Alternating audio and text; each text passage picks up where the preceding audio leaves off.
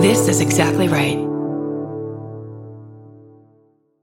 The 2020s are getting stressful. What if we go back in time to the 1920s? All those flapper dresses, champagne towers, and good old fashioned whodunits. Now is your chance with June's Journey, the mobile mystery game that puts your detective skills to the test. This game has everything. You'll play as June Parker investigating the murder of her sister. You'll travel the world searching for clues and explore lavish estates and beautifully designed scenes from the roaring 20s. Each is filled with hidden objects that may lead you to the killer. There are twists, turns, and even catchy tunes. And if you play well enough, you might make it to the Detective Club. There, you'll chat with other players and compete with or against them. Find out as you escape this world and dive into June's world of mystery, murder, and romance. It's all just one tap away. Discover your inner detective when you download June's Journey for free today on iOS and Android. That's June's Journey. Download the game for free on iOS and Android.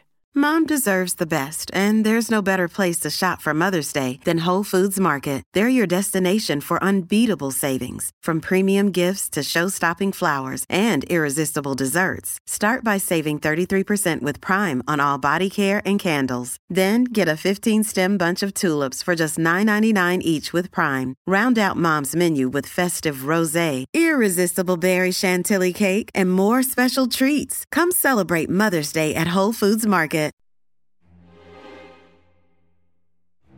I'm Kate Winkler Dawson. I'm a journalist who's spent the last 25 years writing about true crime. And I'm Paul Holes, a retired cold case investigator who's worked some of America's most complicated cases and solved them. Each week, I present Paul with one of history's most compelling true crimes. And I weigh in using modern forensic techniques to bring new insights to old mysteries.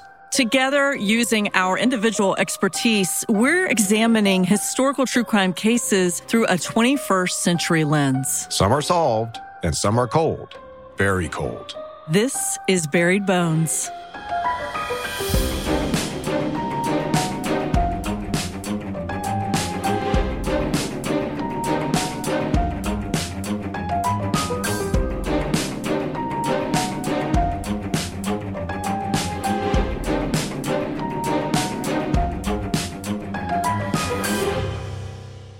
Hey, Paul. Hey, Kate, how are you? I'm doing well. How are you? I think you're busy, is what the rumor is.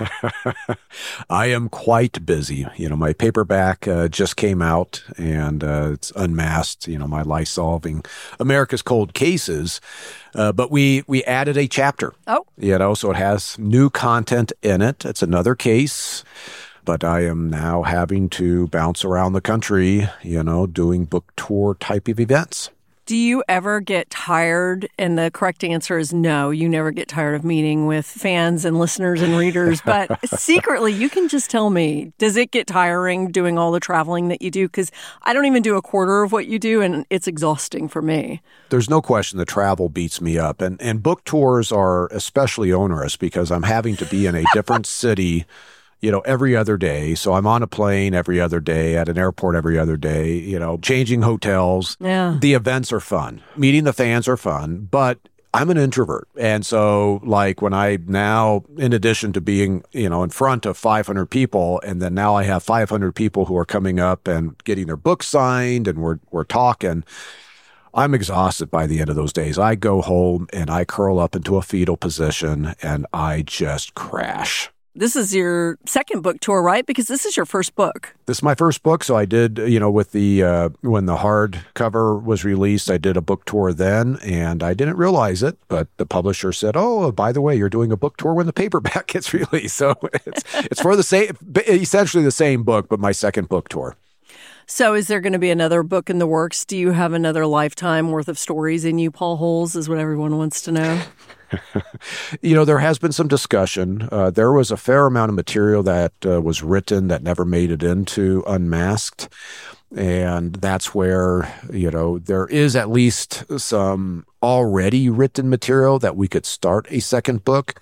But as you know, Kate, writing a book is hard. What? It's time consuming. It is? Oh, no. it, it may be a bit before you know, a second book is is even really in earnest being talked about, but there's a possibility if I had my druthers, I'd be out in the field visiting a crime scene. You know what I mean? I know. We're we're trying to get you in the field, Paul. I'm trying my best. It's hard. it's hard when there's when they're set in 1885, like this story coming up is. oh well, you know, I'll, I'll I'll go out and visit the crime scene, even if it's just this big metropolitan area today, and it was a field back, you know, back then. It's still informative. Okay, we're on. Well, this is set in Gilded Age, New York, which is just my favorite time period ever. I know it sounds like I say that with every single case we have. This is the best one. No, this is the best one. but Gilded Age, New York is what I've written about a lot. So this is going to be a really interesting case. So this will require some travel, but it's the best kind of travel because we're just going to go back in time and talk about a really great story. Oh, time travel. I like it. Oh, wait. Don't we do that every time? I think you have to pack. now. we do do that every time. Okay, let's go ahead and set the scene.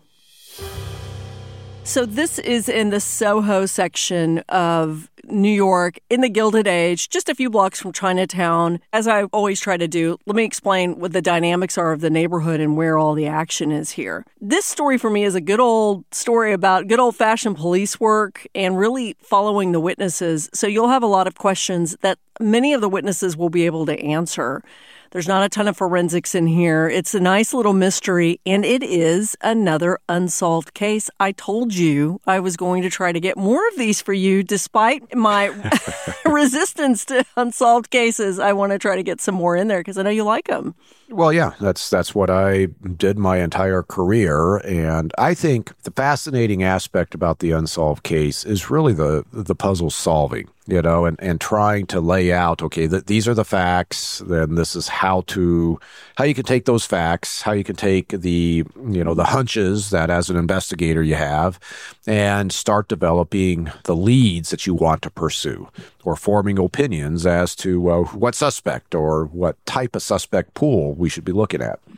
And whether these cases are solved or unsolved, I still walk away from every episode learning a little bit more about crime and crime prevention and investigation and victimology and crime profiling and forensics.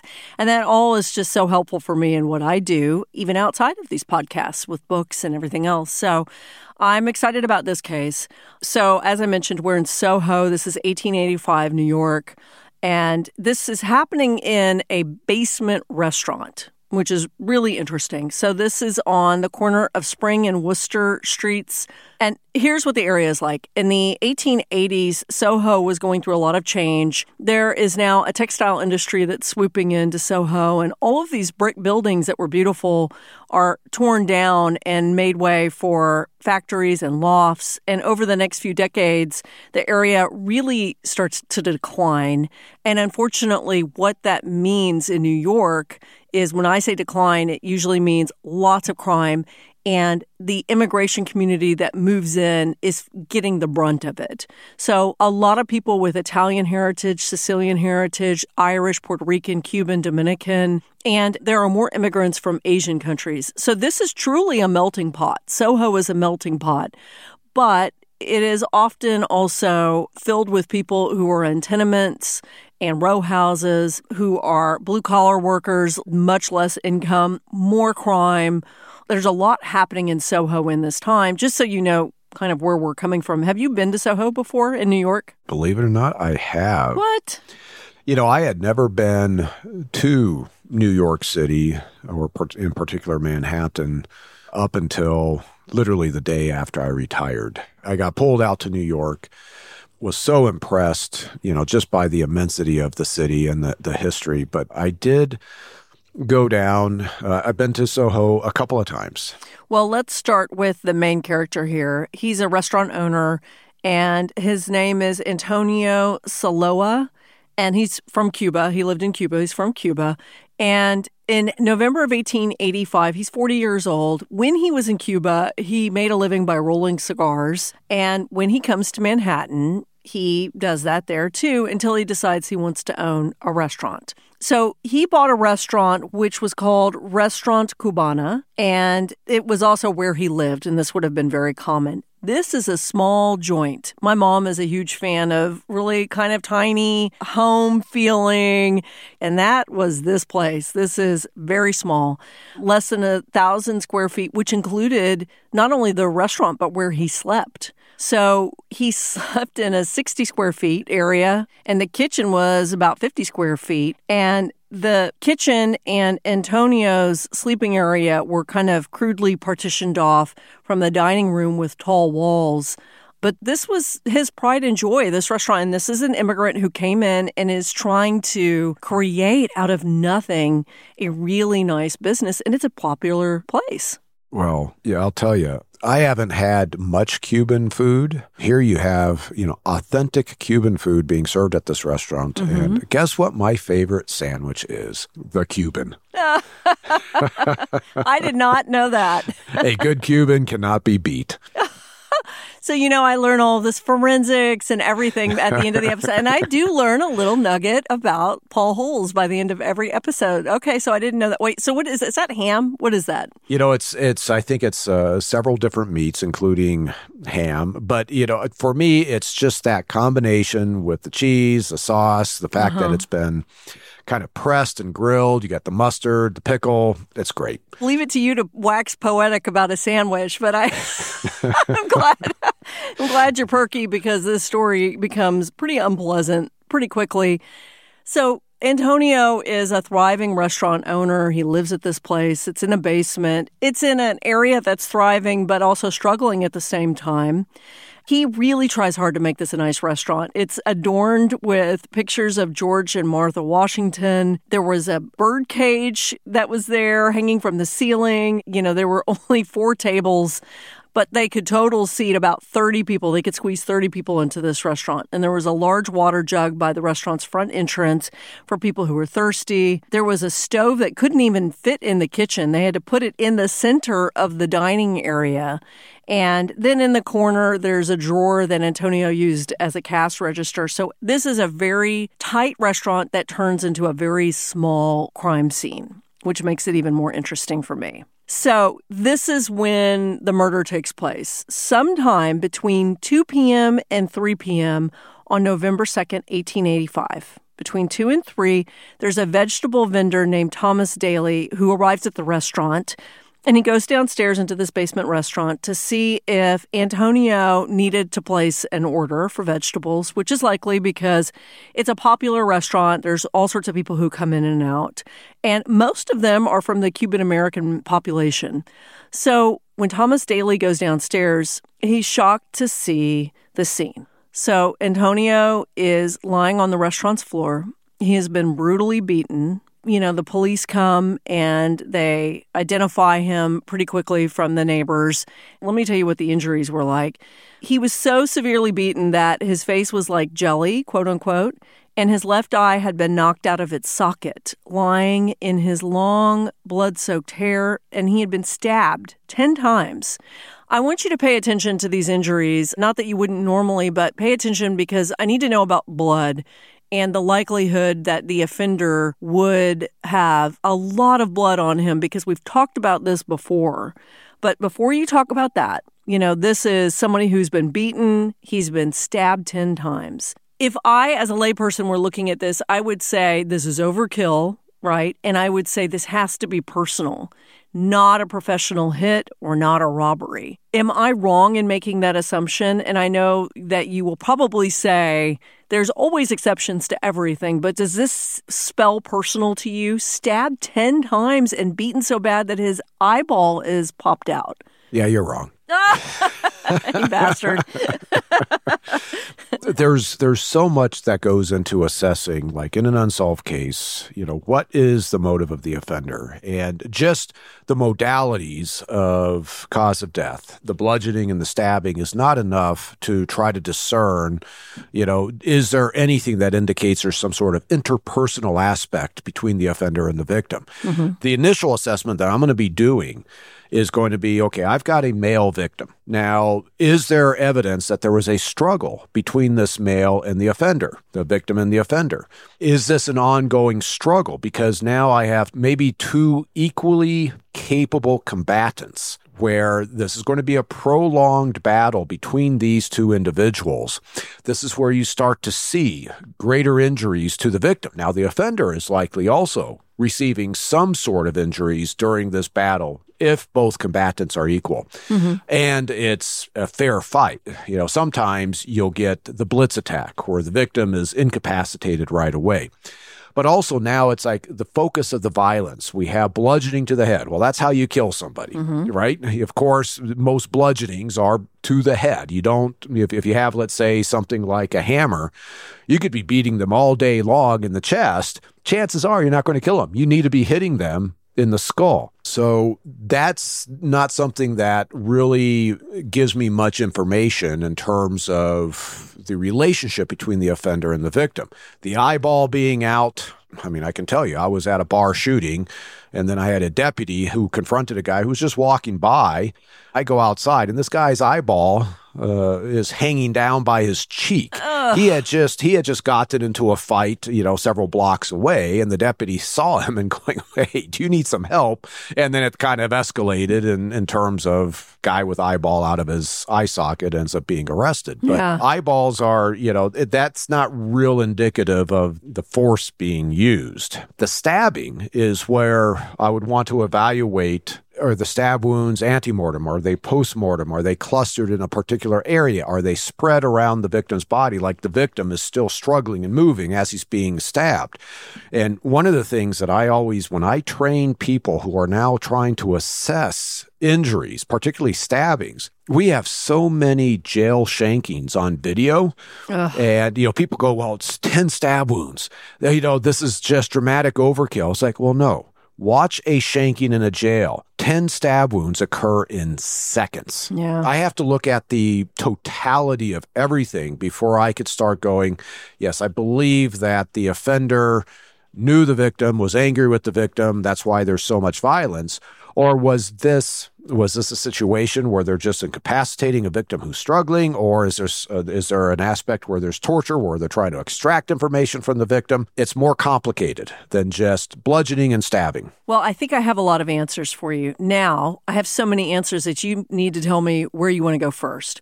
I have the coroner's report from the autopsy. I have whether things were taken, what the possible motive was of, you know, what they find or don't find at the crime scene. And I also have the sheer amount of damage that clearly was like a brawl between these two men inside this tiny restaurant in the middle of the day in Soho. Which one of these three things do you want to talk about first? We are going to just implement the way I approach unsolved cases. And the way I approach unsolved cases is first, I want to know what's happened to the victim because that can often be informative and it helps me assess the crime scene. So I do need to know the autopsy first. And this is what I always do when I approach an unsolved case. I look at the autopsy. I need to know what has happened and what injuries the victim has, and that helps me interpret what I'm seeing at the crime scene. Then I look at the crime scene. Then I look at forensic lab reports. I don't look at investigative stuff or potential suspects until I have formed opinions mm-hmm. as to what I think is going on. Um, and so let's kind of go through this process step by step. Okay. So I'm going to start reading. It's about a paragraph long. There's a lot of detail. I'm sure not enough for you always. I know you want as much detail as possible. Put your hand up if you need me to pause because you need to comment on something, but they go through an awful lot of the injuries here. Okay, you ready? Yep. Okay, the coroner conducts this autopsy and he finds that both the frontal and occipital bones were fractured. The upper and lower jaw bones and the nasal bone were crushed, while from three knife wounds on the left side of the head, portions of the brain were oozing. On the left side of the chest were 10 knife thrusts extending from the third to the eighth rib. All these ribs were cut through. One of these cuts penetrated completely through the heart, while two others went through the lungs and touched the heart. The diaphragm was severed, and the liver and intestines had been reached by the blade. The hands had been cut, evidently while Antonio was endeavoring to gain possession of the knife. End of report. Okay now, you know, with the types of uh, injuries to his face, to his skull, you know, obviously from a bludgeoning instrument, this is where when you have a pooled blood source and you have a blunt force instrument strike that pooled blood source, this is where you get this blood spatter pattern. Mm-hmm. That informs me, okay, I've got blows to his face, to his head. I would expect that there potentially is going to be spatter pattern within the crime scene that helps me place where his head was at certain moments in time during the commission of the homicide. Now, the stab wounds are interesting. We've got stab wounds to the left side of his head. You know, the sequence, if you have a distribution of the stab wounds, let's say the stabbing is occurring first, and I don't know if that's happening or not, but it sounds like it very well may be with the defensive injuries to his hands, because I would imagine, you know, with the types of fractures to his frontal and occipital bones, he's going to be incapacitated and, and, likely has lost consciousness. So it may be the defensive injuries to his hands is that the offender is initially attacking him first with a knife, and then whether the victim is still upright, still conscious, don't know without assessing the crime scene but now you have the massive blows being inflicted to his his head, causing these uh, skull fractures. So now let's go to the crime scene. Mm-hmm. Let's see what they, they say about the crime scene and, and any blood patterns present. Mm, okay, I don't know about blood patterns, but they do try to assess where all this happened. They don't have to look for a murder weapon because there is a bloody 15 inch, 15 inch knife sitting right next to Antonio's body. Before you ask, I don't know if this is Antonio's knife or it was brought. Yeah. Here's what was something that was interesting, and you can tell me if this tallies with the coroner's report. They said that the knife itself was bent as if someone had twisted it in Antonio's body during the attack. Is that kind of the rib thing that they were talking about? All the ribs were cut?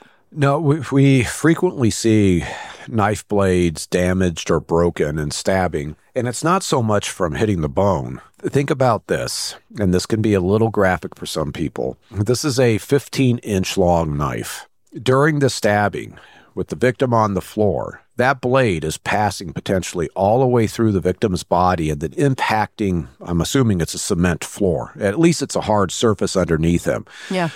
When that knife suddenly stops as the offender is thrusting the knife through the victim, this is when you start to see knife blades being bent or broken. Also, when you start to see the offender's hand slipping off the handle Ugh. and going on the blade and they get cut themselves. That's what yeah. we always hope for in stabbings, is now we have an offender who's bleeding. Sometimes striking bone will cause that, you know, but this is a significant knife, you know, and if the offender's holding onto it and, and, and thrusting with force, 15 inch blade, I think it's going all the way through the victim's body and, and striking the floor.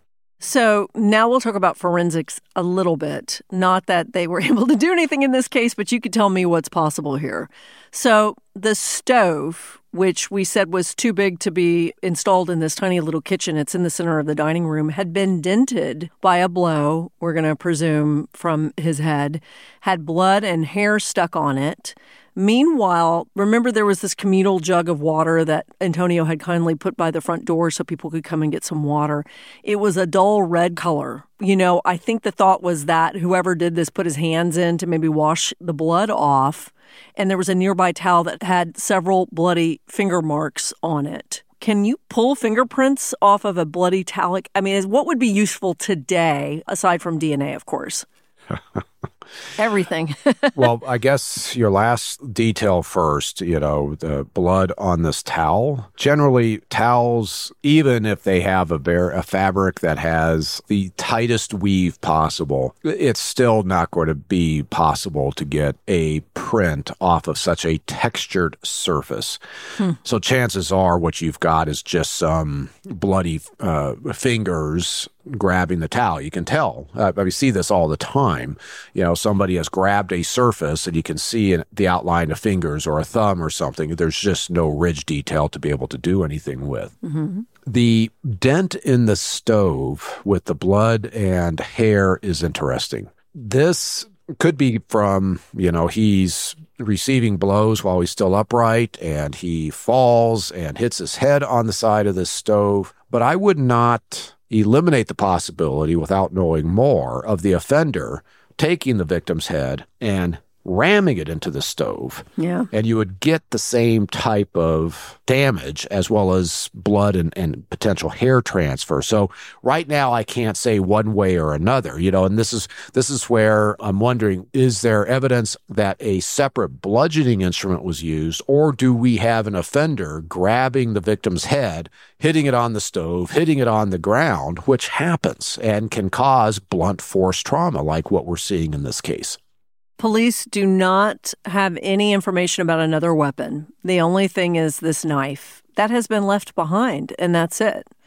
Let's talk about motive because it seems like robbery was the motive because the front door had been busted open, which suggested a forced entry. One thing that a witness will tell us later is that Antonio had a habit of shutting down right after the lunch rush, locking the door, leaving, and then coming back. So anybody who knew his routine, you know, knew that the door would be potentially locked even if he was inside until he opened the doors up again. Everything in the restaurant of value had been taken. His pockets had been emptied out.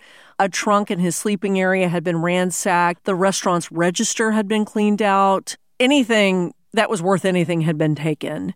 And there were things that were stained with blood all over the place. Little cards and strips of paper were stained with blood that we're presuming the killer sort of rifled through and, and left Antonio's blood or his own blood behind. So he takes the time to rob this place. It sounds like pretty thoroughly, but he doesn't take the knife. That seems weird to me. Does it not to you, or do people just don't think the way I think about stuff like this? The leaving the knife behind, I think we also have to remember when this case is occurring. You know, what kind of evidence could be used during this era to identify who the offender was based on him leaving the knife behind? There was nothing that they could do. I mean, we're even in the infancy of, of fingerprint technology at this point. Yeah. Um, and the offender likely is completely unaware of fingerprint technology during during this time. Yeah. It wouldn't have been available in 1885 at all. I mean, Oscar Heinrich innovated fingerprinting in the United States at that was like 1910. I mean, it was very much later on. So they, they really were pretty clueless, I think, at this point. Yeah. So what they want to know is they want to really try to figure out how the killer got out. There's only one way to get in and get out of this restaurant. How they got out without being noticed that this was a very bloody scene. Would the killer not have been completely covered with blood? It didn't appear like he changed and put on Antonio's clothes and walked out completely clean. And I don't know if you had answered this earlier, and we've talked about this before. Is it possible for him to have gotten away after this ruckus that happened in the middle of this tiny restaurant without a significant amount of blood on him, or at least maybe be able to pull his jacket over a shirt that got bloody in the middle of this? No, absolutely. The misperception out there is that when you have the super bloody crime scene, that the offender must have blood all over them. There are times that, yes, the offender gets very bloody. However, most of the blood at any of these types of crime scenes, particularly if there's large blood pools, those formed after the offender was long gone, mm-hmm. right? The body is just laying there bleeding out, and the offender has already escaped. He's never had to step over that blood pool. He never had to interact with the victim with that blood pool present. In this situation, let's talk about a stabbing. Generally, stabbings don't produce a lot of bleeding that is going to get onto the offender. Hmm. Um, there are times where, of course, you can get some as as you have multiple stab wounds in the same location. The knife starts getting bloody. You you start getting some drops that could end up on the offender. But oftentimes, if you have, let's say, stab wounds that are distributed across the body and not clustered into one location, you don't have like this real bloody area that the knife is constantly going in and out of that's causing a lot of blood to get onto the blade. And generally, outside of cast off, stabbings don't produce like blood spatter that is flying everywhere. Even if you're hitting a artery or in, you know, I mean, I know that there are parts of your body that you can hit where it spurts, even if that happens. That can happen notably with the neck. Okay. You know, that's really in, in stabbings. If if you hit the carotid, there's a possibility you can get what we call an arterial spurt, and if that happens to get onto the victim, that would be a little bit more significant amount of blood.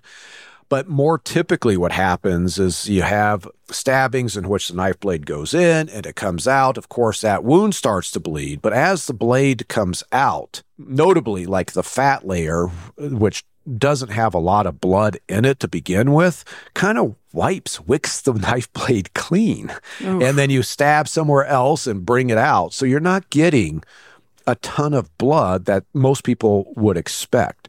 Now, the bludgeoning is a little bit different because you can start getting spatter as you beat somebody on, let's say, the, their face and their head, and you start getting some pooled blood sources. That the more blows you inflict, the more spatter you get. Most of the time, though, that spatter is shadowed from the offender by the weapon itself. Hmm. So the weapon, let's say it's a baseball bat.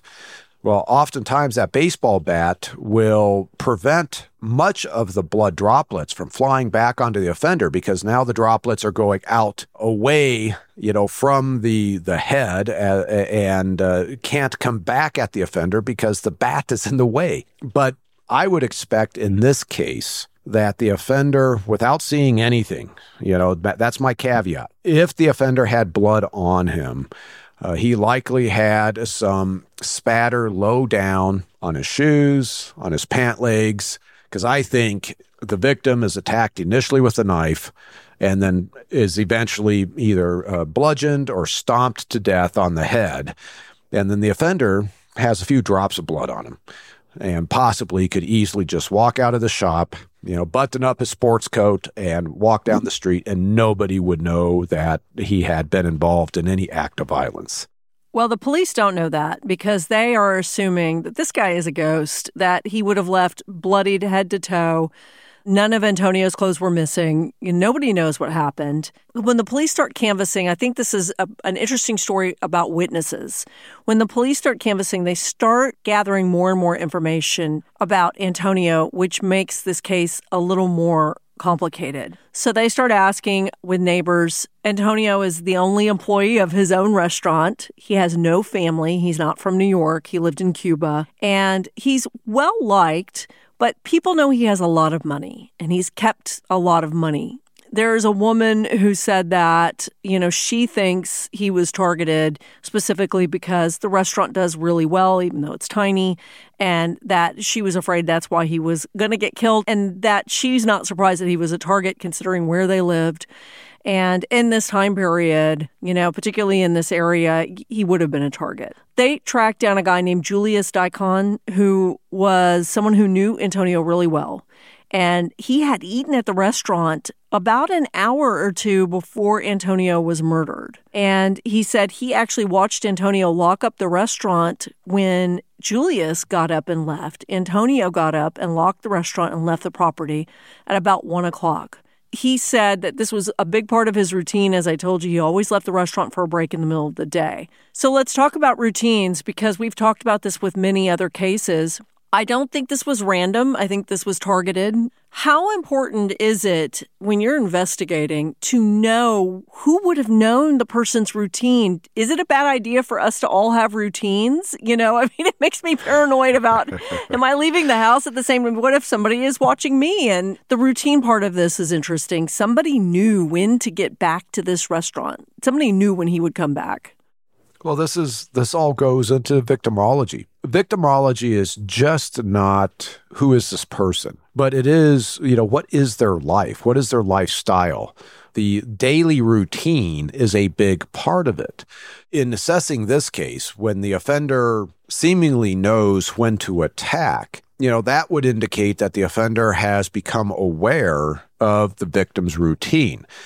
Now, does that mean the offender knows the victim? Absolutely not. This could just be from just simple surveillance. You know, somebody who is, in this case, this guy has some significant financial assets that are inside the restaurant. I'm going to watch and plan, you know, and, and that would tell me I'm dealing with an organized offender. This wasn't a spur of the moment type of attack. If the offender is taking the time to watch the victim, figure out the routines, plan how to get in and carry out this crime, and then clean out this restaurant. It's not just grabbing, you know, the cash out of the register drawer. They're, they're cleaning out this restaurant. They're taking time to do that. So that tells me, yes, this is a, you know, there is a financial aspect to the offender's motive. And there's also some level of planning. But you could also just have somebody who was a customer who the victim is like, okay, time to close. And the customer is like the last one in there going, uh, no, you're not closing right now. I'm, mm-hmm. in fact, I'm going to take, you know, all your money and kill you. And then I'm going to lock up after the fact.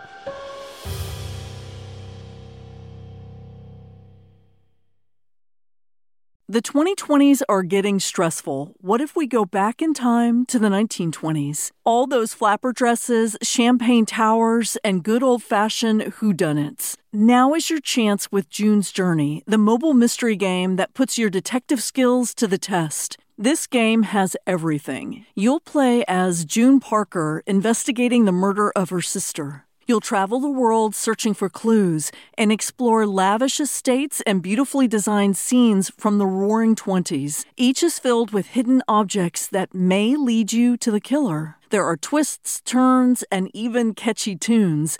And if you play well enough, you might make it to the Detective Club. There, you'll chat with other players and compete with or against them. Find out as you escape this world and dive into June's world of mystery, murder, and romance. It's all just one tap away.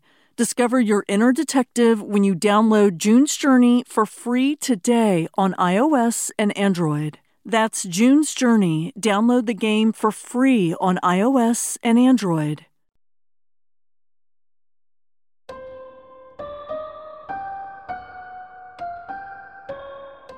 Well, the police continue to canvass and they are talking to the mini shop owners that surround the restaurant.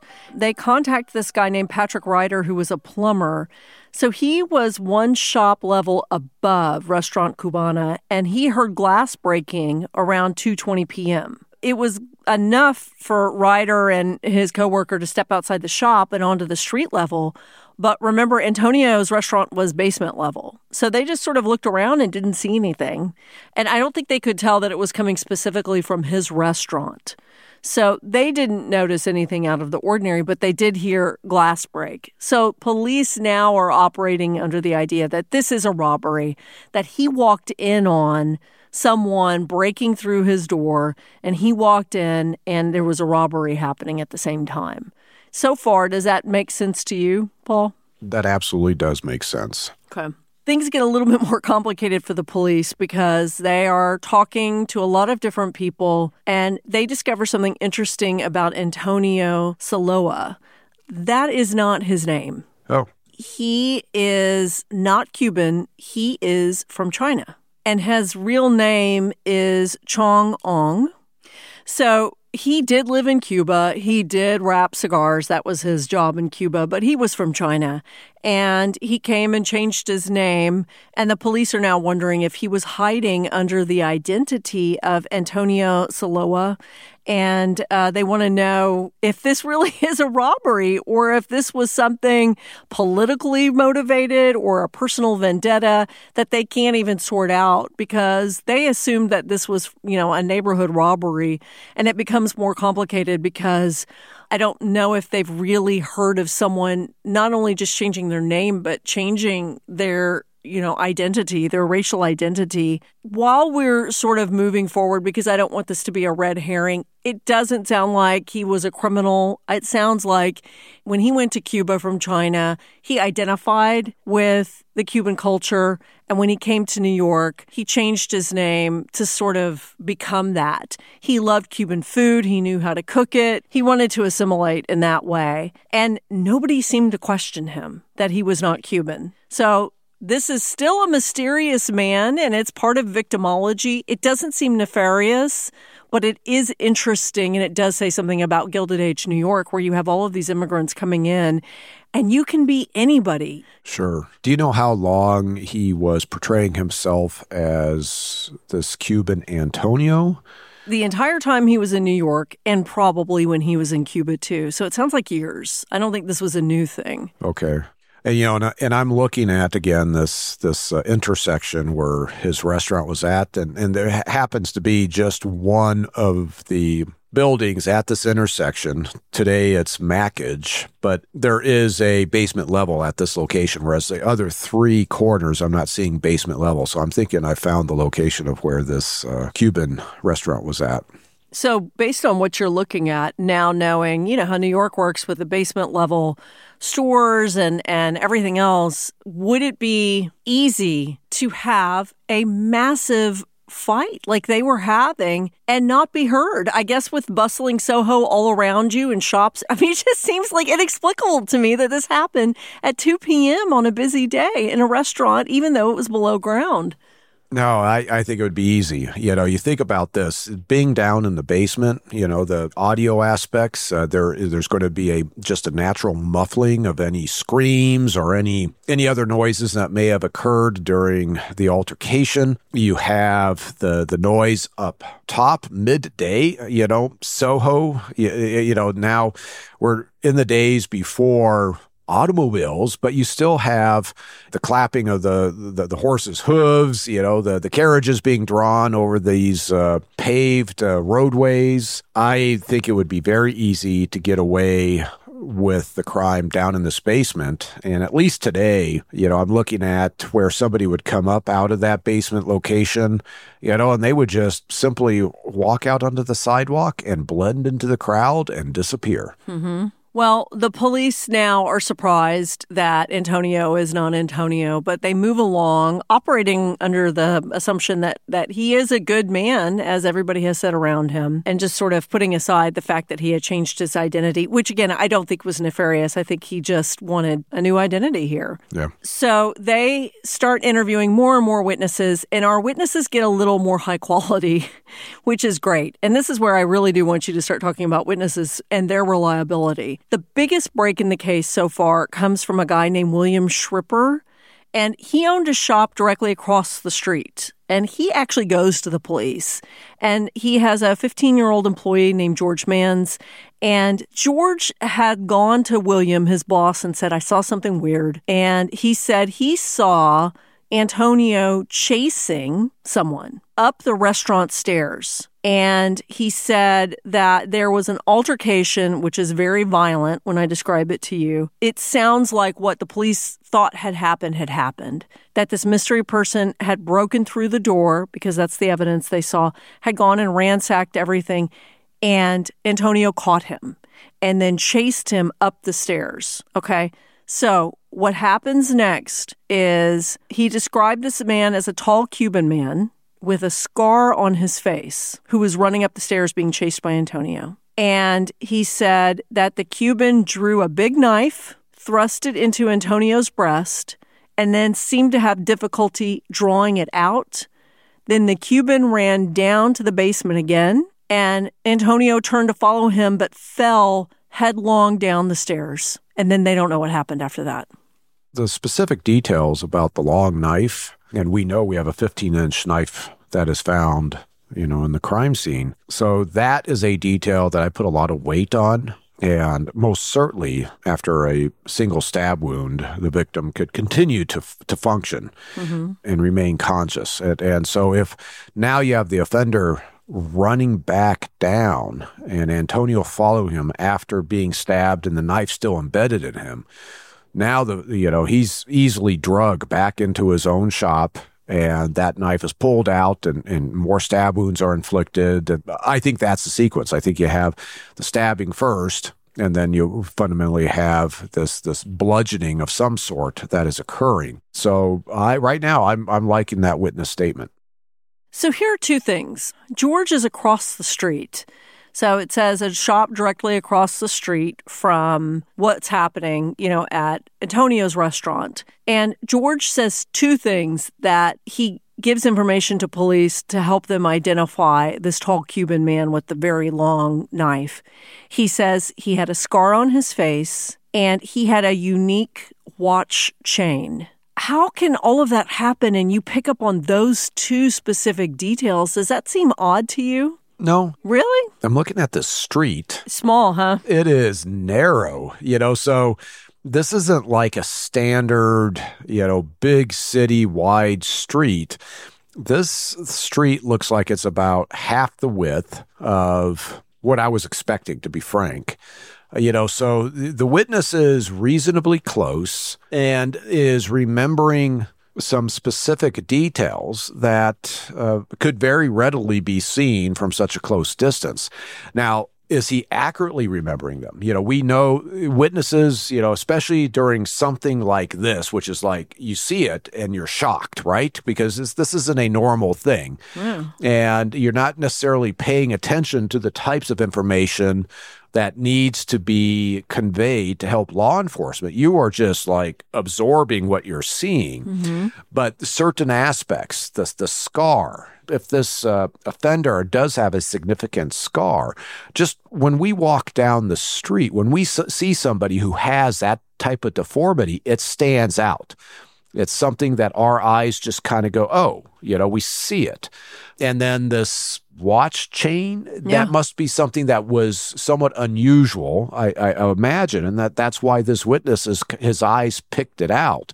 Again, we know that there is inaccuracies with what witnesses think they saw versus what actually occurred. But it is something that I would put some weight on that, okay, that's such a weird thing to convey. It's such a weird thing to make up. Yeah. You know, so now I, I would probably put some weight on that. Okay. Well, the police are saying, oh shit, okay, it's a Cuban guy. Now, this is 1885 New York. What are you going to do when you're going to try to find someone? You have a witness who says, yes, I think I can identify this tall Cuban man with the scar and the big knife. They take him on a tour of New York factories where all the Cuban workers are. Oh. I would not say a word if I saw the guy with a big scar, but they take him to all these factories and he can't identify anybody. No shit. I would be scared to death. I don't know if I would be able to identify anybody, but he is not picking out anyone as they are taking him from factory to factory to scan the faces of all of these guys. What do you think about that technique?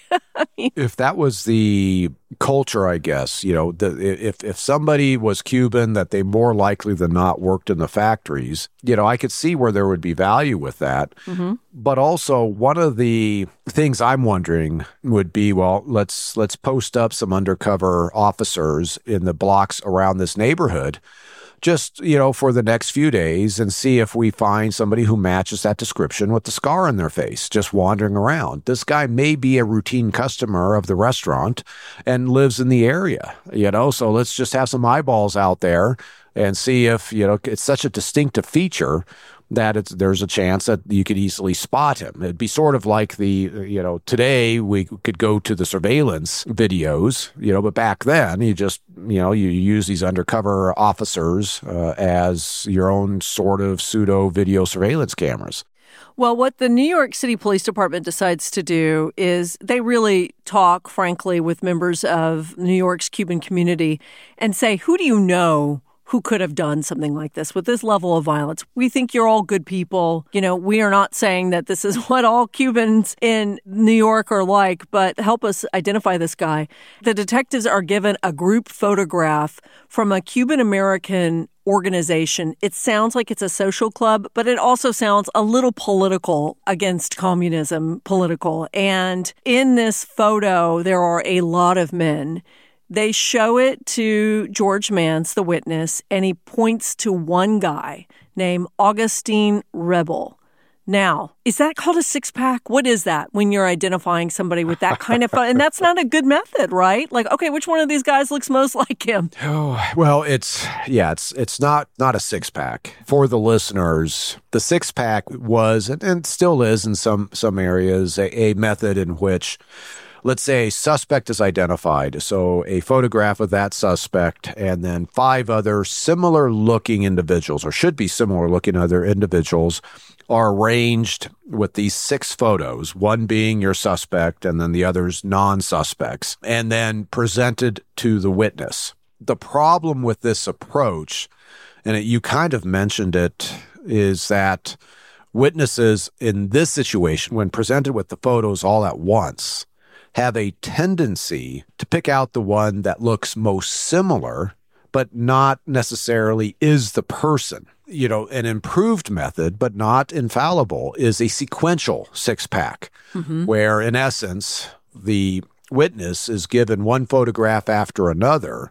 And ideally, this photo pack is given to the witness by somebody who doesn't even know who the actual suspect is in this photo. So there isn't any subconscious clues that the witness might key in on, you know, whereas an investigator who may be invested in saying, I really want this guy to pick out the suspect, you know, he kind of leans in when, when the suspect's photo is sequentially laid down and the witness picks up on that there have been improvements in terms of how to get witnesses to look at suspects and pull the suspect out of a photo lineup.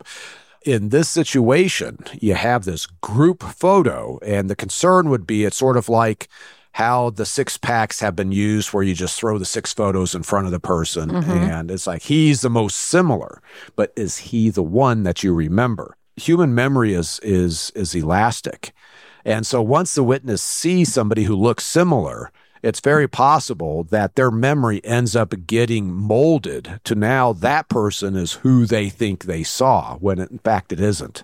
Well, let's talk about Augustine, who is our suspect. He was a cigar factory worker. He did have a scar on his face, a very large one. He had a violent history. He had been convicted of assaulting his wife. He served prison time, very violent. He had the watch chain that the 15 year old kid had said the killer had.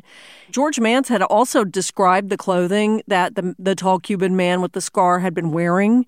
And Augustine was even wearing the same clothes when they talked to him that day that George Mann said the man had been wearing when he attacked and killed Antonio. So all of this is circumstantial, but all of it sounds pretty good so far, right? It definitely does sound good. Uh, now it's a matter of okay, so so now it comes down to okay, so what was Augustine doing at the time of the homicide? Because you have a pretty narrow window. Yep. The afternoon in which uh, Antonio had been killed. Do we have people that have enough independence to be able to say that Augustine was at work during that time? Uh, these clothes that are similar to what the 15 year old said the, the offender was wearing. Is there any evidence of blood on those clothes? Uh, you know, you start seeing, okay, based on the circumstances of the case, is there something that starts adding up mm-hmm. on Augustine? Well, funny you should ask about alibis. So he was supposed to be at the cigar factory that day.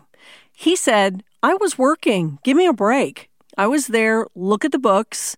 You'll see that I had been there. So they look at the books, and it did establish that Augustine had made 100 cigars on the day that Antonio was killed this seems like this is a day's worth of work. So it seems kind of locked that he was there, except his supervisor said that Augustine was really good at making cigars and he could have done 100 cigars in half a day. Yeah. And there was no one monitoring when he left. He just got the work done and they confirmed he did 100 cigars, but no one can confirm when he left for the day. He just got them done. Yeah. And this is where really digging into the veracity of any alibi becomes important.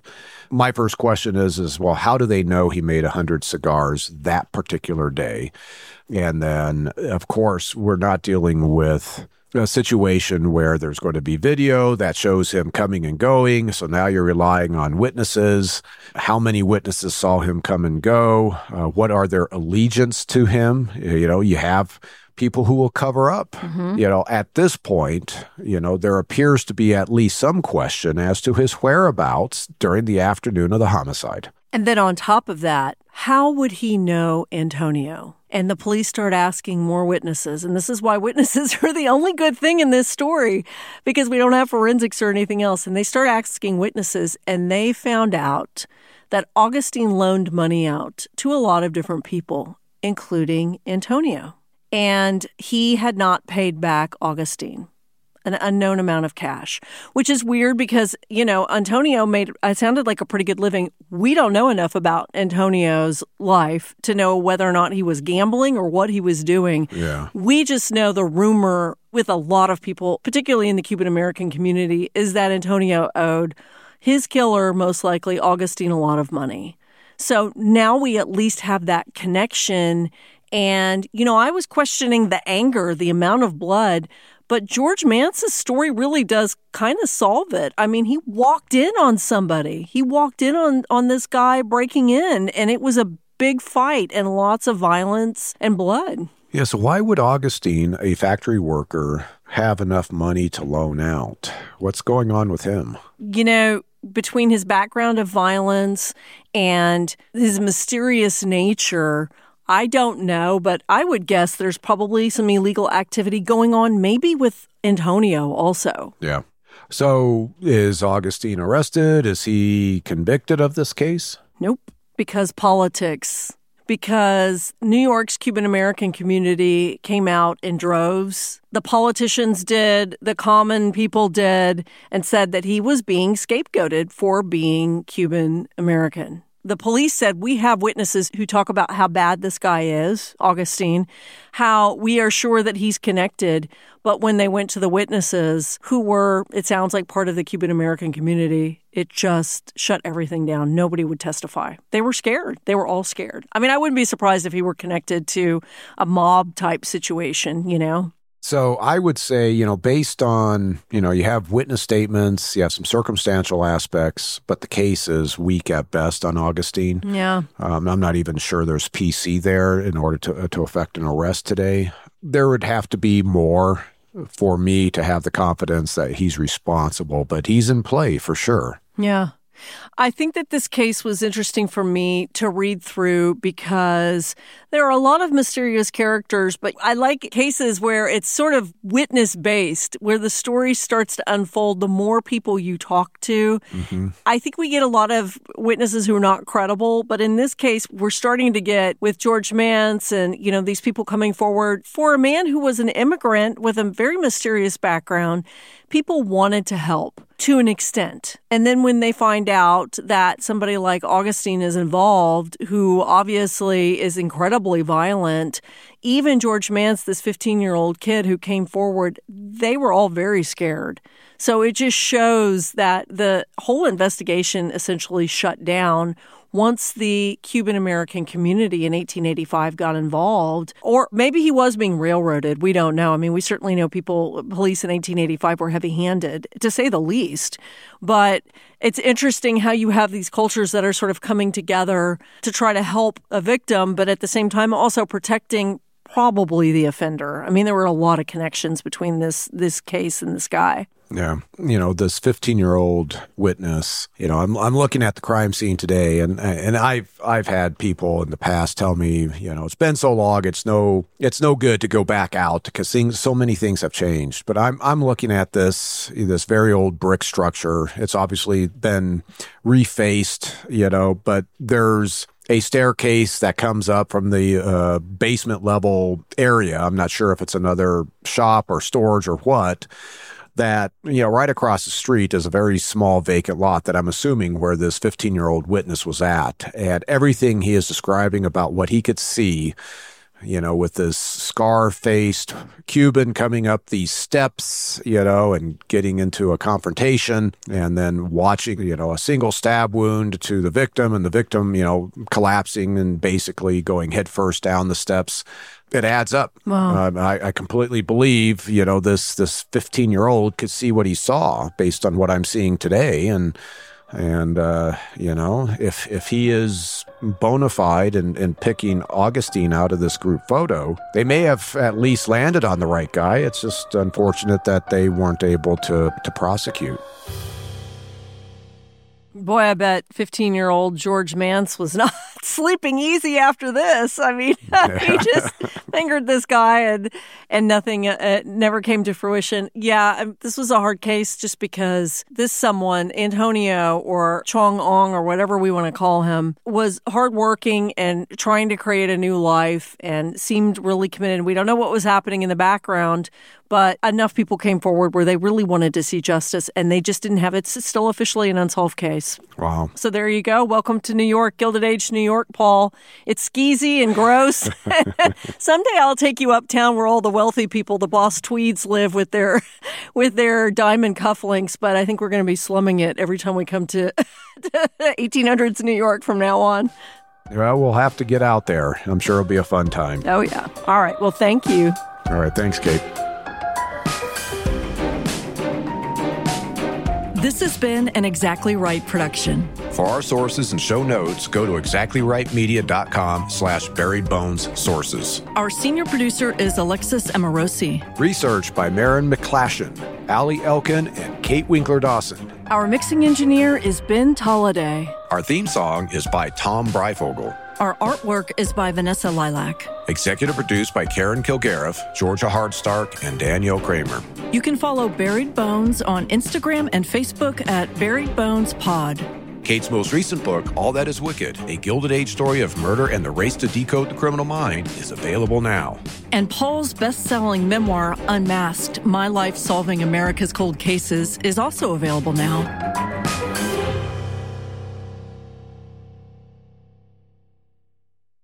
Follow Buried Bones and Apple Podcasts, Spotify, or wherever you like to listen so you don't miss an episode. If you like what you hear, rate and review the show. Visit exactlyrightstore.com to purchase Buried Bones merch.